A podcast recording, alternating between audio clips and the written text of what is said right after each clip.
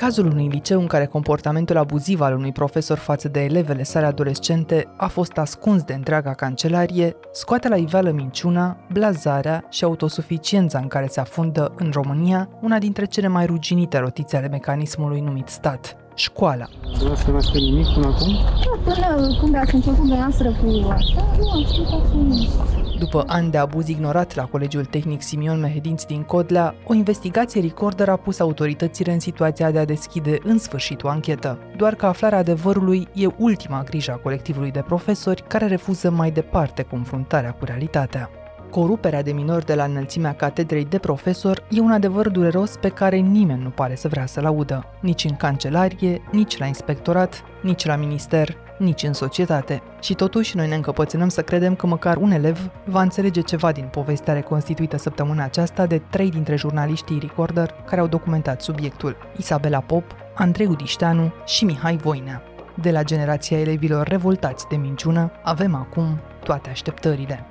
Eu sunt Anca Simina și ascultați On The Record, un podcast recorder în care știrea primește o explicație.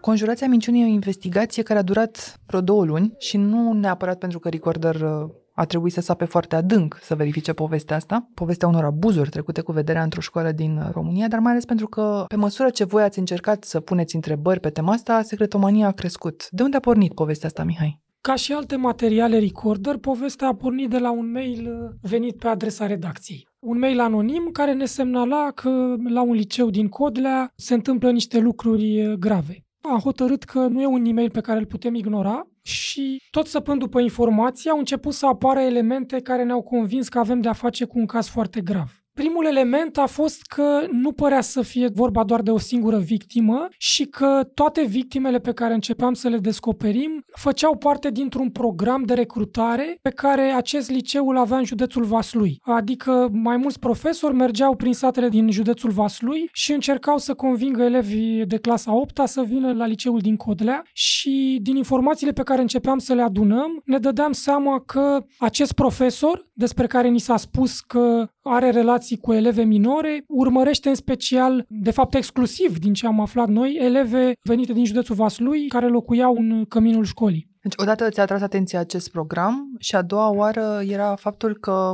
foarte mulți oameni tăceau. Exact. Al doilea lucru care ne-a făcut să ne dăm seama că ceva se întâmplă acolo a fost reacția celor din școală. Faptul că nimeni nu vrea să vorbească despre asta. Părea că ei nu-și doresc să afle ce s-a întâmplat, ceea ce era foarte bizar. Și părea că noi suntem singurii care încercăm să aflăm adevărul și evident că asta ne-a făcut să ne simțim și responsabili. Adică am început să simțim că dacă și noi lăsăm baltă povestea asta, nimeni nu va scoate adevărul la lumină și atunci cumva ne-am simțit obligați să alocăm cât mai mult timp și să abordăm acest subiect cât mai serios. Isabela, tu ai mers mai departe în încercarea asta de a găsi, în primul rând, fetele care au trecut prin asta și de a le câștiga încrederea. Sunt fete care s-au întâlnit, de fapt, de-a lungul timpului cu aluzii sexuale și intersecția tuturor acestor cazuri era profesorul Marius Huștiu. Câtă deschidere ai găsit la fetele astea?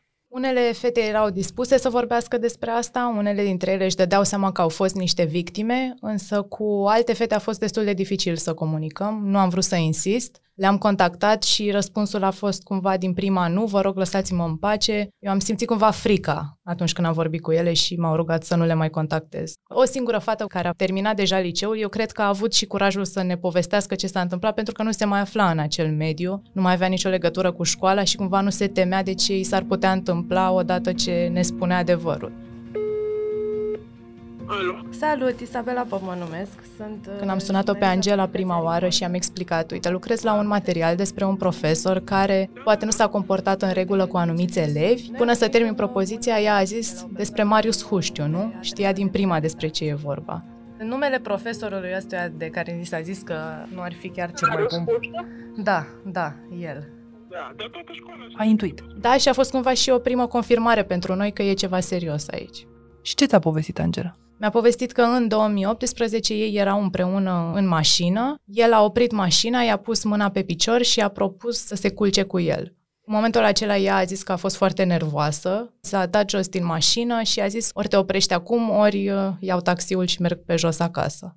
După acest incident a zis că nu a anunțat pe nimeni, ea era mulțumită că nu s-a mai întâmplat din nou și nu, nu a anunțat pe nimeni mai departe. Dar ar fi avut cui să reclame câtă vreme el era și diriginte? Din câte am văzut noi, nu. Dar ea mi-a povestit și despre alte cazuri și cu ajutorul ei am reușit să ajung și la alte victime. Pe parcursul documentării este ți s-a părut că sunt tinerii mai dornici să afle adevărul, mai revoltați decât adulții care ar trebui să-i protejeze în școala asta? Da, 100%. Ai spune, Andrei, că există în școala asta o complicitate a profesorilor cu un coleg de catedră care să bată interesul copiilor? Cred că mai degrabă decât complicitate, ignoranță. Ei ne-au spus, inclusiv sursele noastre care au descris relația actuală în care se află Marius Fuștiu, că dacă există sau a existat în trecut vreun zvon legat de asta, toți le-au ignorat pentru că chiar n-au crezut că se poate întâmpla așa ceva. Da, naivitatea asta merge până când vezi ceva. Înțeleg că acest profesor lua fetele de la școală uneori în mașina lui. Nu se poate ca niciun adult să nu vadă niciodată nimic. Nu și-au pus niciodată problema că este nepotrivit să scoți eleve din cămin noaptea, să le duci cu mașina nicăieri. Nimeni nu și-a pus problema asta. Mai mulți ani. Mai dar mulți ani, da. Noi vorbim aici de ce s-a întâmplat în ultimii ani, dar e foarte important să precizăm ce s-a întâmplat în ultimele două luni de când noi am început să documentăm cazul. Pentru că de când noi am început să documentăm, profesorii nu se mai puteau preface că nu știu nimic. Și avem informații certe că, cel puțin de la începutul acestui an, erau mai mulți profesori din liceu care aveau cunoștință despre asta și mai mulți care au început chiar să atragă atenția. Noi am reușit să convingem un singur profesor să vorbească sub protecția anonimatului, dar din informațiile noastre au fost mai mulți care au luat atitudine în școală și au spus, domnule, totuși ceva e în neregulă. Problema este că au luat atitudine din teama că acest caz se va transforma într-un scandal care îi va afecta personal. N-au făcut-o spre binele elevilor. Au făcut-o dându-și seama că e un comportament nepotrivit care se poate transforma într-un scandal care va afecta mhm. reputația școlii și apoi pe ei, adică le va pune în pericol posturile. De ce spun asta? Pentru că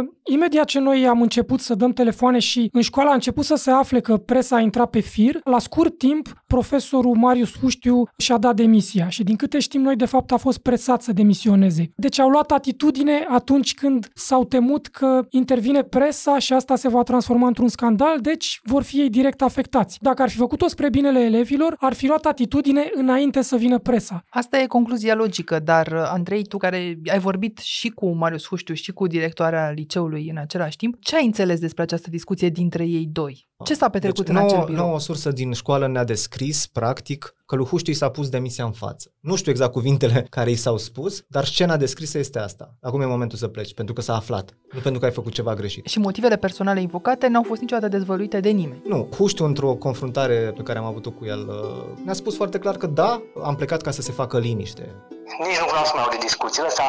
Oricum, repet, am plecat din sistem, îmi văd de viața mea, fiecare cu viața lui. Deci nu, eu de-aia și vrut să plec să facă liniște. Dar spune și Mihai, un profesor s-a hotărât să vorbească cu noi sub protecția anonimatului. Da. Profesorul ăsta a acceptat să fie filmat? Profesorul ăsta ne-a ghidat, să spunem, demersul mai multe săptămâni, până în punctul în care și-a dat seama că nimeni din jurul lui nu va vorbi în afară de el. Profesorul ăsta și-a dat seama că fără mărturia lui, fără să iasă public, nimic nu se va schimba. Era momentul ăla imposibil să conceapă că lucrurile vor rămâne așa. Astfel s-a hotărât la un moment dat să ne întâlnim și să vorbim pe cameră despre acest subiect. Inițial acest om a fost dispus să se lase filmat și să apară public cu acest caz. Și totuși acest interviu nu e publicat. De ce? Pentru că la scurt timp după ce ne-a acordat acest interviu, a avut o discuție cu familia și și-au dat seama că nu va putea să reziste presiunii din școală. Adică nu se temea neapărat pentru că va fi demis, ci mai degrabă pentru faptul că toți ceilalți colegi, deși știu, ascund și vor continua să ascundă lucrul ăsta, va fi singurul om care va ieși public și se va expune, practic, în timp ce toți ceilalți îl vor judeca și nu îl vor judeca pentru că a spus adevărul, ci îl vor judeca pentru că a rupt rândurile, a ieșit din frontul comun pe care l-au făcut acești oameni de a ascunde această faptă atunci l-am înțeles parțial, dar acum cred că îl înțelegem și mai bine, pentru că el, de fapt, din interiorul sistemului, înțelege sistemul mai bine ca noi. Noi am crezut că după acest material uh, se vor întâmpla lucruri foarte grave, ministerul va lua atitudine, da. iată că la două zile după asta nu s-a întâmplat aproape nimic, deci acest profesor a avut dreptate. El, din interiorul sistemului, înțelege sistemul mai bine ca noi. Știe că, de fapt, această mentalitate în care punem Batista pe țambal este, de fapt, încurajată și acceptată de la vârful sistemului. Și faptele ne-au confirmat că a avut dreptate. Și, din păcate, trebuie să acceptăm că ăsta e sistemul de învățământ care ne educă copiii, un sistem în care nu se pune foarte mult preț pe adevăr. Ați avut la un moment dat acces și la o înregistrare din cancelarie. E vorba de o ședință cu profesorii convocate de fapt de primar după multe săptămâni. Acest fost domn profesor ar fi avut uh, legături amoroase cu eleva E destul de limpede și pe ce ton se purtau discuțiile și ce griji măcinau de fapt acest colectiv de profesori. Eu să mă duc ca și colegă să spun că eu cred că Păi pot și da în judecată în secunda 2 de colegul respectiv. Nu permit. Statutul meu de coleg nu îmi permit. Noi, după ce am obținut această înregistrare, ne-am gândit că, domnule, le s-a adus la cunoștință din partea primăriei că urmează o anchetă și poate că acum uh, se gândesc toți în liniște acasă ce urmează să facă, că e momentul să zic adevărul. Am fost uimiți să auzim ce s-a discutat apoi în ședință când primarul a părăsit încăperea. Preța care poate să înființeze și de desfințeze oameni, înființează, desfințează, manipulează. Dar școala noastră nu se vrea fi desfințată așa într-o formă sau alta de câțiva ani. Faptul că nu s-a ridicat o secundă problema că acolo s-a întâmplat ceva foarte grav și că acea fată poate avea nevoie de consiliere, de ajutor, erau mult mai preocupați cine a lansat bomba pe piață. Cine a lansat să răspunde? Cine a pus bomba pe piață? Cine a pus bomba să răspunde? niciodată.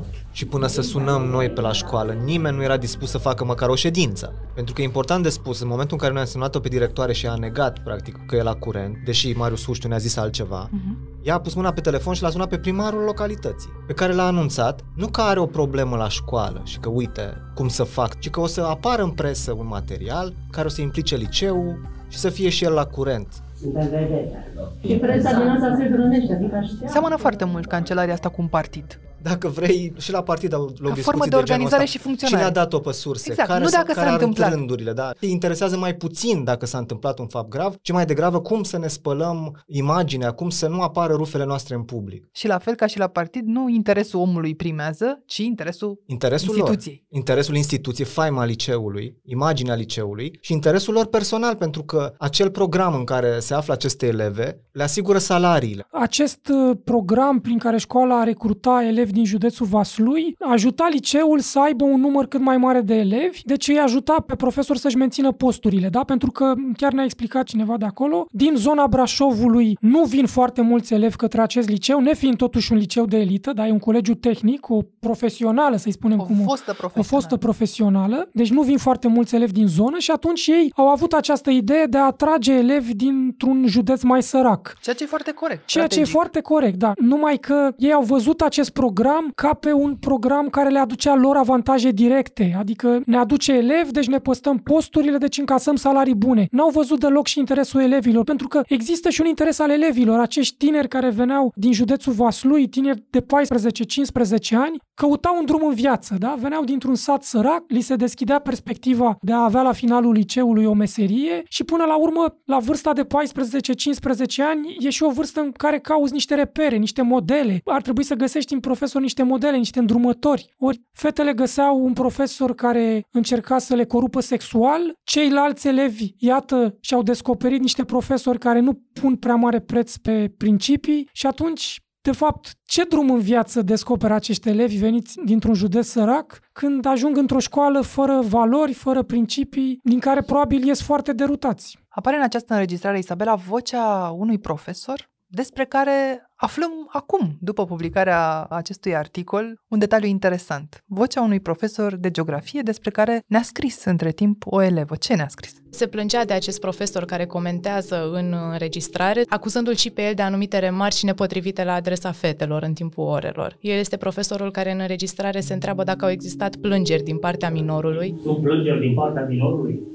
cu privire la acest aspect. Își făcea griji dacă minorul a avut curaj să spună ceva sau nu. În schimb, aflăm mai târziu că și el are o atitudine nepotrivită față de eleve în clasă. Noi care nu-i cunoșteam pe acești oameni, am dat play având așteptări. Domnule, sunt niște profesori, haideți să vedem ce au de spus despre un caz atât de grav. Dar elevii care îi cunoșteau, i-au privit cu alți ochi, i-au ascultat cu alte urechi. Da? Erau alți actori în... Exact, îi știau, adică pe profesorul care făcea remarci uh, cu aluzii sexuale la clasă, ce așteptări puteai să ai de la el decât să acopere un astfel de caz? Da, sunt foarte multe lucruri triste care ies la iveală din această poveste. Cu atât mai mult uh, ar trebui să facă o anchetă cei apropiați, cei mai apropiați de cazul ăsta, nu atât să vină, nu știu ce, comisie de la București să ancheteze rece. Da, și noi, de exemplu, ne-am pus întrebarea pentru că cel mai apăsat răspuns pe care directoarea liceului l-a dat la întrebările noastre a spus, domnule, nu am avut o sesizare scrisă, de aceea n-am făcut nimic. Și atunci noi ne-am pus întrebarea, domnule, trebuie să existe o sesizare scrisă pentru ca directorul unei școli să demareze o anchetă internă într-un astfel de caz. Iată, când există suspiciuni că un profesor corupe sexual elevele minore. Și am vorbit cu alți directori de la școli din București, din alte orașe și ne-au explicat că nu există niște proceduri stabilite de minister sau de altcineva, niște proceduri general valabile pe care toate școlile să le aplice și cumva fiecare școală are libertatea de a acționa. Deci directorul decide. Nu va veni nimeni să-l acuze că a deschis o anchetă internă fără să aibă o sesizare scrisă. Dar ne explica un fost director al unei școli mari din București că foarte mulți directori se ascund în spatele acestui vid procedural. Domnule, dacă n-am sesizare scrisă,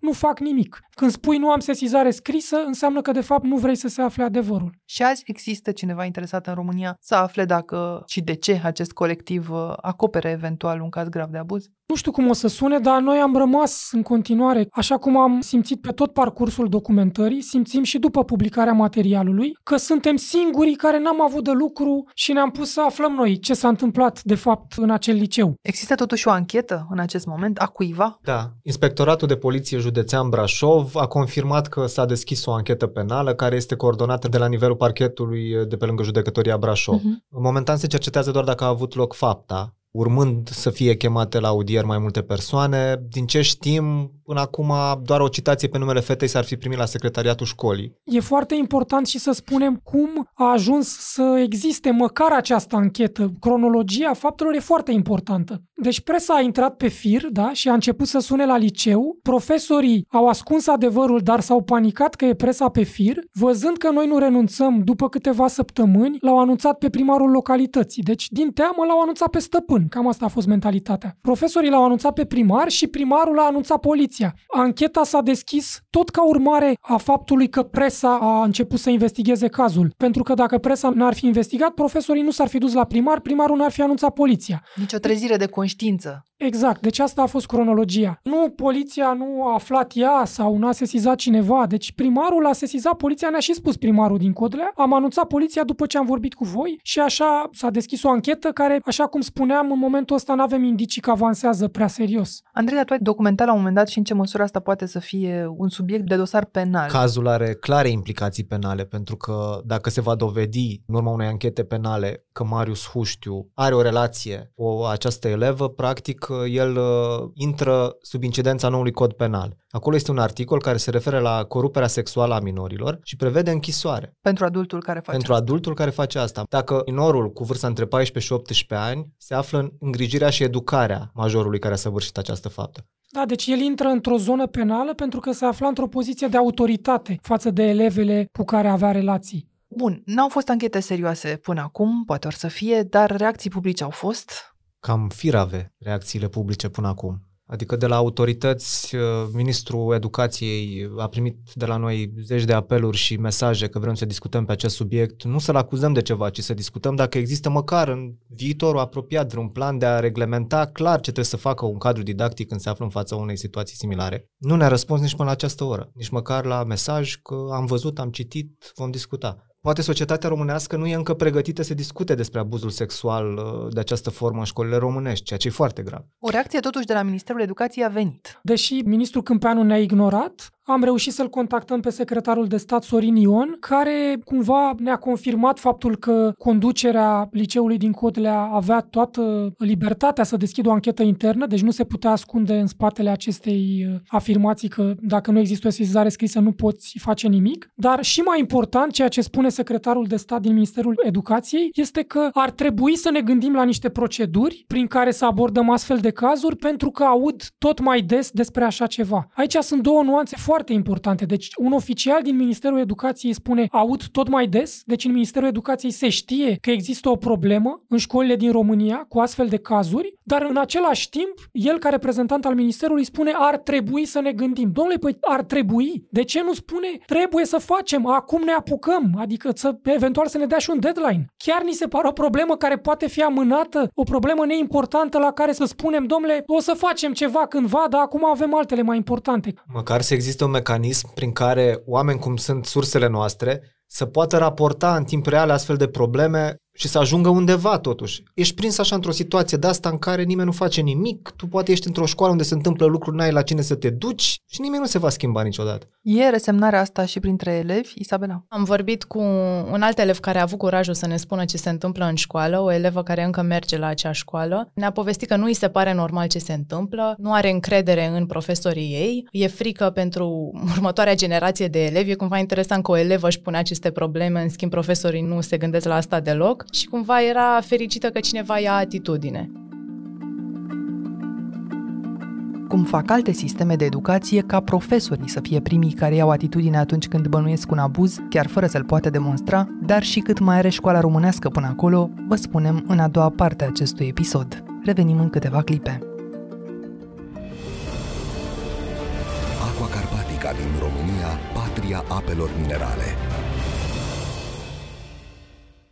E greu de închipuit în România un fenomen MeToo. E foarte posibil ca adolescentele să se simtă fie rușinate să reclame astfel de cazuri, fie chiar măgulite de atenția care li se acordă la un moment dat. Dar faptul că nu avem zeci, sute de voci care spun acum și mie mi s-a întâmplat asta, nu înseamnă că ăsta e un caz singular, așa cum uh, și secretarul de stat uh, de la Ministerul Educației Sorin Ion uh, sugera, fără să-și asume însă foarte, foarte deschis. Și atunci, cine și de unde, dacă nu de la Ministerul Educației, Mihai, ar trebui să înceapă verificarea dacă asta e un fenomen sau un caz singular? Înclin să cred că tot de la minister, nu știu, ar trebui să pornească niște proceduri, să li se transmită profesorilor, să încurajeze pe elevi până la urmă să fie mai atenți la lucrurile astea, să încurajeze să vorbească, să ia atitudine. Până la urmă, de cele mai multe ori când vorbim despre o problemă din societatea românească, ajungem la educație, da? Și când vorbim despre dezinformare, tot acolo ajungem. Toate problemele presante până la urmă duc la educație. Deci tot în școli e problema. Pentru că, iată, vedem aici niște profesori de 40-50 de ani care probabil probabil așa vor muri, cu această mentalitate că adevărul trebuie ascuns dacă te afectează direct. Deci până la urmă trebuie să lucrăm cu generațiile viitoare, deci tot la educație trebuie să ne întoarcem. De asta aș spune că tot la minister și la oamenii care gândesc politicile din educație este soluția. În a ne gândi cum să facem astfel încât să-i modelăm pe copii în așa fel încât să nu mai tolereze lucrurile astea și când sunt copii, dar și când ajung oameni mari să ia atitudine atunci când văd o nedreptate. Da, pentru ca elevii să înțeleagă care e interesul lor ar trebui ca adulții din jurul lor să le sublinieze periodic care e interesul copiilor. Grija acestor profesori de a-și păstra posturile, pentru că asta a apărut cea mai presantă idee din capul lor, ne arată și faptul că ei privesc meseria de profesor exclusiv ca pe un loc de muncă, ceea ce este foarte trist. Și o, o atitudine care ne-a întărit această convingere a fost a uneia dintre profesoare pe care Izabela a confruntat-o, pentru că noi am sunat, pe lângă cei doi directori, am sunat și profesorii din Consiliul de Administrație și una dintre profesoare a fost foarte agresivă, a refuzat să asculte ce avem de spus, pur și simplu a spus numărul meu de telefon nu e public, vă rog să nu mă deranjați, sunt în timpul meu liber, cum vă permite să mă deranjați? Suntem jurnaliști, doamna profesoară. Nu mă interesează, doamnă, de unde ai telefonul?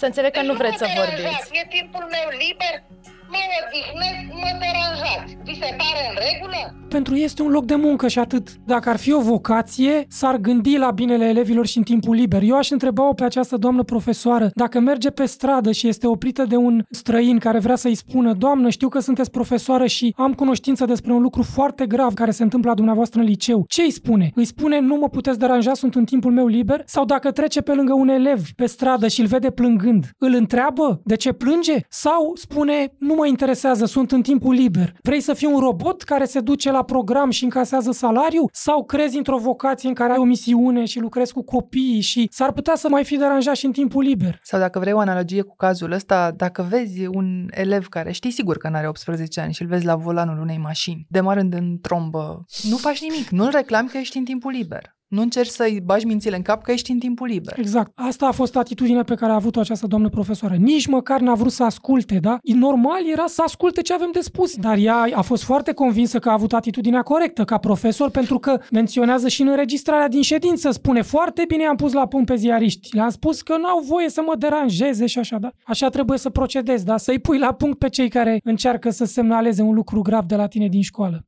Isabela, tu și fetele cu care ai vorbit în această documentare faceți parte oarecum din aceeași generație. Ca și ele, dar într-un context complet diferit, ți-ai trăit adolescența departe de părinții tăi, în grija unei școli cu internat doar că era un liceu din Marea Britanie. Cum se manifestă acolo relația profesor-elev? E tot așa neclar, unde se termină prietenia și începe altceva? Mi se pare că relația dintre profesor și elev în Marea Britanie, unde am studiat eu, este clar una foarte apropiată. Tu trăiești acolo și ești înconjurat de profesori, dar în niciun caz una de prietenie. Mă gândeam chiar astăzi la profesorul meu de fizică, știa absolut fiecare detaliu din viața tuturor elevilor lui dar noi despre el nu, nu, el nu ni se confesa nouă, nu era un schimb egal. Noi știam că putem să mergem la el și să apelăm la el în caz că avem nevoie de ceva și atât. Erau niște limite foarte clare. Pe lângă asta, țin minte, eram într-o, aveam o oră de istorie, iar la finalul orei profesoara de istorie m-a rugat foarte frumos să mai rămân 5 minute după, am crezut că am făcut ceva greșit, dar mi-a zis, uite, am observat că pari puțin tristă astăzi, e totul în regulă. În timpul ei liber, Da, în pauză. zice că dacă se terminase ora era în timpul liber, dar uite, domnule, că era, era interesat în timpul liber. Pe lângă asta, mi se pare că relația dintre profesor și elev în Marea Britanie nu se bazează pe frică, nu e o relație de subordonare, e cumva o relație de, n-aș zice chiar egalitate, dar măcar care se bazează pe respect și pe încredere unul în celălalt, tu la ore ești încurajat, practic, să-ți formezi un punct de vedere, să treci prin propriul tău filtru anumite informații, să-ți dai seama ce e bine, ce e rău, iar încurajând acest gen de gândire, practic, îți e mai ușor să aplici asta și în afara orelor. Ai stat în internat. E așa un hău din care trebuie să te salveze cineva, un profesor ca domnul Huștiu sau oricare altul? Nu, dar ai nevoie de susținere și ai nevoie de sprijin din partea adulților din jur. La vârsta asta tu ai nevoie de niște repere, de niște reguli, de niște oameni care să zică ce e bine, ce e rău, în care tu poți să ai încredere. Adică regulile din internatul în care am fost eu erau foarte stricte. În niciun caz nu erai tu singur cu un profesor într-o mașină, în nicio situație aveam o house mother, se chema mama casei, care locuia cu noi în cămin. Nu puteai să pleci din casă fără să știe ea, fără să notezi pe o foaie fiecare detaliu, cu cine mergi, unde te duci, ora la care te-ai întors. Trebuia să dai toate informațiile astea, dar nu te simțeai controlat, pentru că erau niște reguli la care toată lumea se supunea și te simțeai și în siguranță. Nu putea să te scoată vreun profesor cu bile de voie. Ce reguli exact impune, să spunem, școala britanică în general? Ce măsuri, uite, și ea, pentru ca elevii să nu ajungă să interpreteze greșit grija sau protecția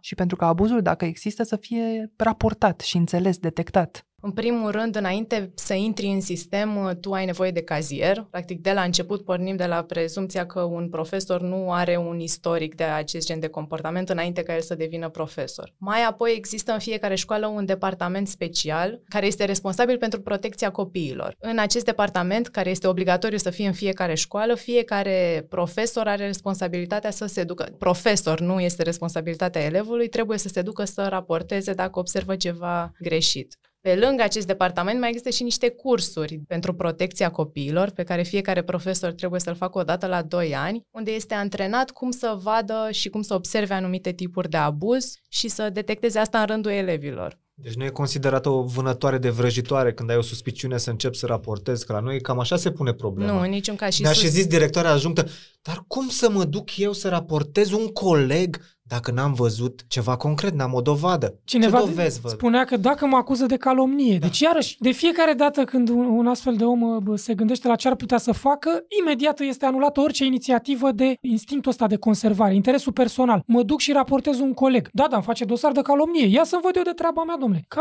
asta este mentalitatea. Îmi dau seama că am fost foarte duri cu acești profesori de la Codlea și cred că pe bună dreptate, dar trebuie totuși să fim corecți și să spunem că acești doi oameni, profesoara de la Codlea care nu vrea să se implice în timpul liber și profesoara din Anglia care se implica, sunt totuși niște oameni modelați de sistemele din țările lor. În România nu există încă o facultate, un program complet universitar de formare a profesorilor. Exact, adică acești oameni pe care îi acuzăm, totuși, sunt niște oameni care au fost modelați de un sistem strâmb. Și până la urmă, nu trebuie să rămânem doar la a-i acuza pe ei direct și a-i arăta cu degetul, ci trebuie să vorbim despre sistem. Și cred că ministrul educației și nu numai el ar trebui să asculte de mai multe ori acea înregistrare care se găsește la finalul articolului nostru și să cadă puțin pe gânduri. Domnule, așa gândesc profesorii din școlile noastre? Ăștia sunt oamenii cu care educăm noi generațiile viitoare? Să cadă pe gânduri și să-și răspundă la întrebările astea și după ce își răspunde, să facă pe naiba în patru și să elaboreze o strategie, un plan prin care să atragă profesori tineri în sistem, după principii noi, să-i modeleze într-un fel anume și pe cei care sunt în continuare în sistem, că sunt foarte mulți profesori buni. Dar când mai discuți cu profesori, asta spun, domnule, sistemul nu încurajează, e de așa natură că nu încurajează lucrurile bune în general în educație. Sistemul te duce întotdeauna pe o cale greșită. Trebuie să încercăm să punem presiune pe sistemul ăsta să se reformeze. Îl vom suna atunci pe Radu Sechei, Mihai, care e fost secretar de stat în Ministerul Educației, acum consilier al ministrului.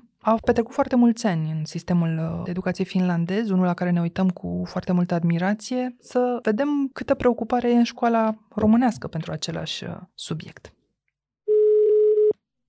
Bună ziua, Alo. domnule Sechei. Anca Simina, sunt uh, reporter la Recorder. Înregistrăm în acest moment o conversație pentru podcastul Recorder despre un uh, subiect pe care l-am publicat săptămâna aceasta legat de un uh, caz pe care noi îl considerăm grav de abuz într-o școală din România. Rugămintea ar fi să faceți câteva clarificări legate de cum privește sistemul educațional din România în comparație cu cel finlandez acest subiect al abuzului. De acord? De acord, da. Cum procedează școala finlandeză într-o situație similară? Așteaptă să afle poliția adevărul sau să descopere ce e de descoperit sau face și o anchetă internă ca să vadă dacă, din punctul de vedere al școlii, sunt niște încălcări ale unor reguli? Dacă există încălcări ale unor reguli interne, evident școala face o anchetă, însă vinovăția nu o dovedește niciodată școala, ci o constată instanțele judecătorești. Însă pentru protecția copilului, da, se pot lua măsuri de înlăturare temporară a unor profesori care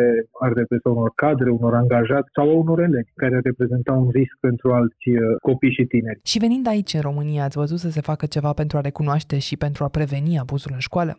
E ironic, dacă nu chiar tragic, că majoritatea programelor de prevenire a abuzului sexual și de recunoaștere a indicatorilor de abuz sexual sunt îndreptate către copii, adică le cerem copiilor să facă ceea ce adulții nu vor, să identifice, să vadă situațiile riscante, să le raporteze, să refuze, în timp ce, de fapt, adulții, nu copiii ar trebui să fie responsabili pentru a se asigura că școlile sunt locuri sigure pentru toți elevii. Știu că există foarte multe organizații non-guvernamentale guvernamentale care au lucrat în acest sens, însă prea puțin am făcut și aici recunosc că este un deficit, prea puțin am făcut pentru a explica profesorilor care sunt obligațiile legale în aceste cazuri, ce trebuie să facă și, până la urmă, care sunt riscurile pentru întreaga comunitate dacă nu se raportează, dacă se închid ochii. De multe ori, din colegialitate, pentru a nu, în ghilimele spun, pentru a nu distruge cariera unui coleg, nu se raportează asemenea abuzuri și am auzit eu de multe ori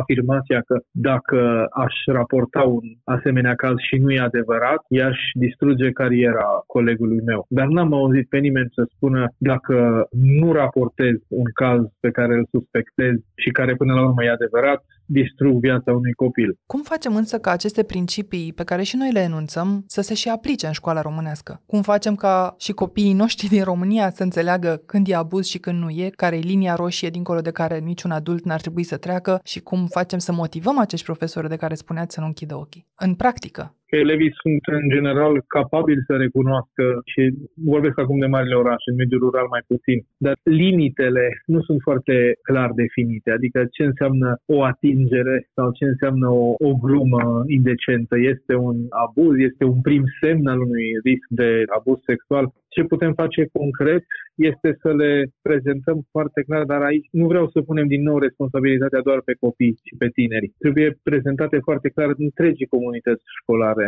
și dacă o autoritate școlară explică tuturor profesori elevi de față că un anumit tip de comportament este inacceptabil că, de exemplu, să iei elevul în mașină să, sau eleva în mașină să îi duci acasă după ore ca profesor nu este acceptabil decât, eu știu, cu acordul părinților. Ar fi mult mai clar și atunci ar ști toată lumea, ok, astea sunt limitele, până aici se poate merge. Dacă se întâmplă altceva, fie raportez eu, care sunt uh, direct victimă, fie raportez eu, care am văzut un coleg sau am văzut un alt profesor făcând așa ceva. Dar, într-adevăr, trebuie delimitat și explicat foarte clar care sunt aceste comportamente inadecvate și care sunt comportamentele care indică, de fapt, riscul. Să nu ajungem până în momentul în care se produce acel abuz sexual, ci orice comportament inadecvat cu elevii sau între elevi majori, minori ar trebui să fie clar definit și să poată fi raportat unei anumite persoane. Cred că asta este un alt lucru foarte important. Să știm că într-o școală o anumită persoană este responsabilă pentru a primi aceste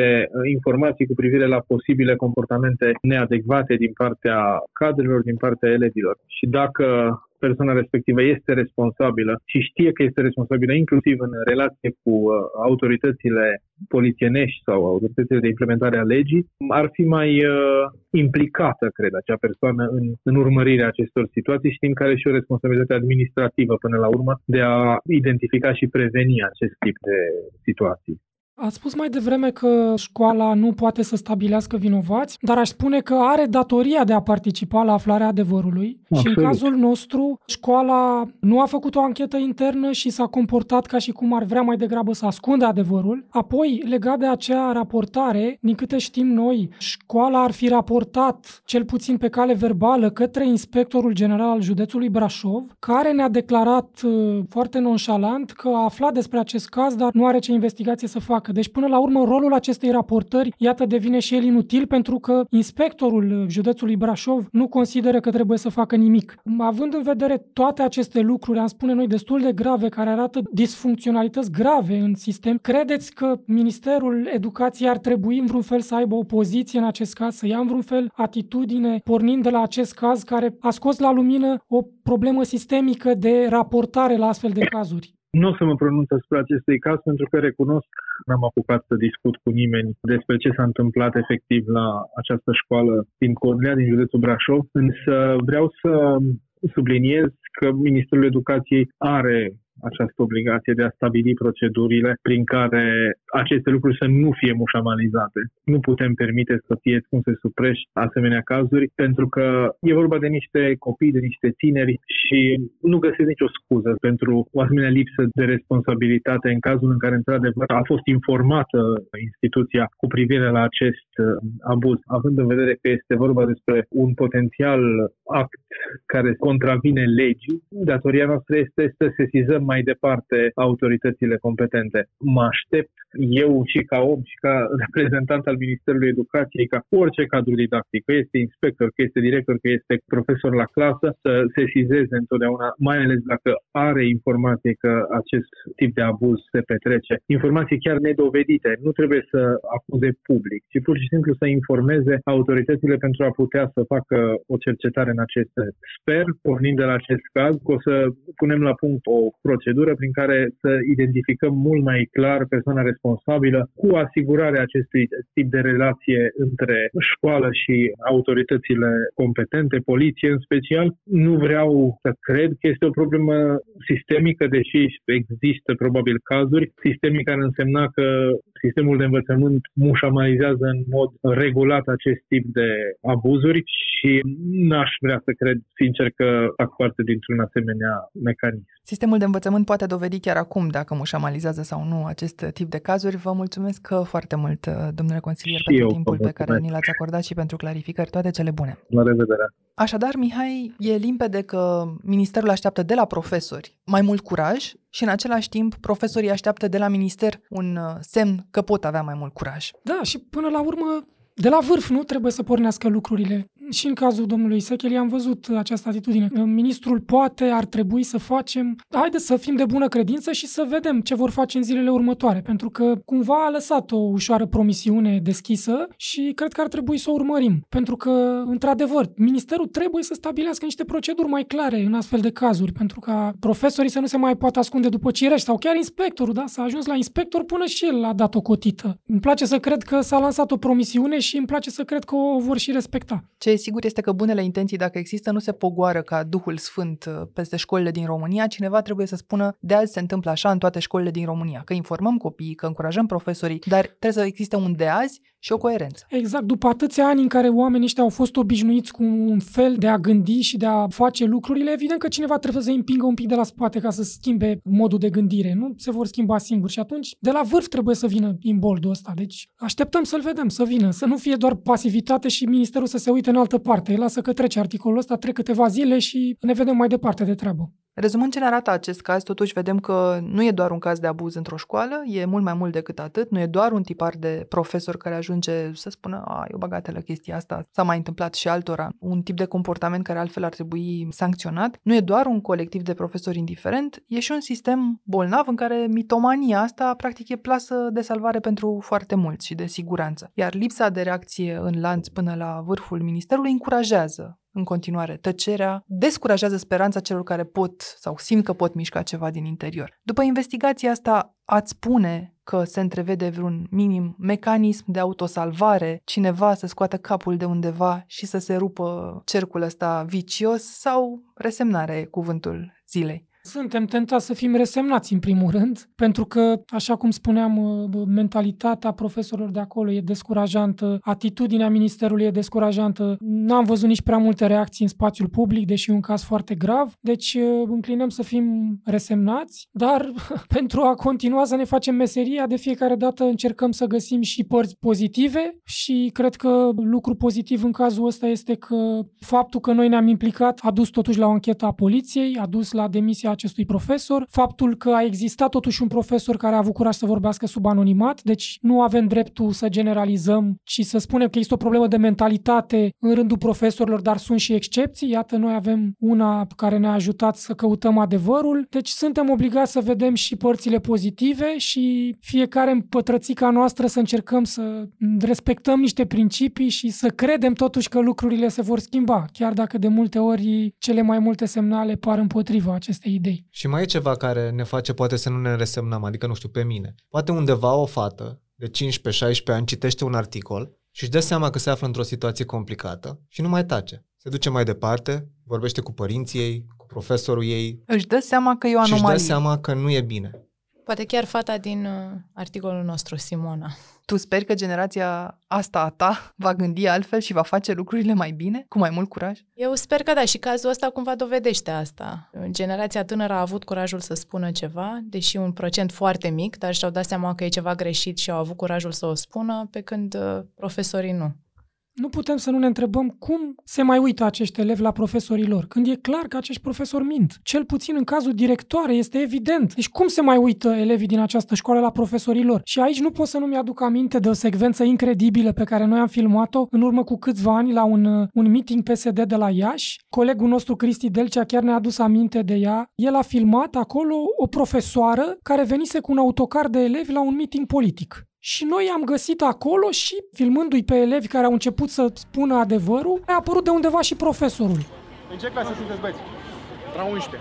A 10 și ați venit cu școala sau? PSD. Da, da, da, venit da, cu școala, da. da. Și se vede pe imagine, n-am să uit niciodată, figura elevilor când își dau seama că profesorul lor va fi confruntat de un ziarist și va trebui ori să spună un adevăr foarte dureros, ori să mintă se vede pe figura elevilor că asta gândesc. Băi, să vedem ce face profesorul nostru acum și, evident, ce credeți că face? Profesorul minte. Ei au venit Dar în auziți, e normal să aduceți Dar ei au venit în excursii, nu? Păi... Spunând că au venit într-o excursie, deși erau acolo, în mijlocul meetingului, da? Și elevii? Elevii își dădeau seama că se întâmplă ceva în regulă și erau cumva, unii dintre ei erau uh, puțin speriați pe fața unora dintre ei. Am citit cumva satisfacție. Satisfacția că omul care apare în fața lor la catedră și le vorbește despre principii morale morale și a dat arama pe față. Lucrurile astea se întâmplă în școlile din România, dar sunt foarte triste. Trebuie să le spunem și de la ele trebuie să pornim atunci când vorbim despre o reformă în sistemul de învățământ din România, pentru că este o mare problemă cu profesorii, da? Nu cu toți dintre ei, dar cu o mare parte dintre ei. Ați ascultat On The Record, un podcast săptămânal produs de Recorder și susținut de Banca Transilvania. Dacă informațiile v-au fost utile, ne-ar bucura să trimiteți acest episod către un prieten. Suntem pe orice aplicație de podcast și pe canalul dedicat de YouTube. Iar ca să nu ratați niciun episod, nu uitați să dați subscribe. Vă recomandăm să ascultați și podcastul BT Talks, disponibil pe bancatransilvania.ro podcast. On the Record are ca editori pe Cristian Delcea și pe Mihai Voinea. Eu sunt Anca Simina și mă găsiți pe anca.simina.arondrecorder.ro Ne reauzim vinerea viitoare!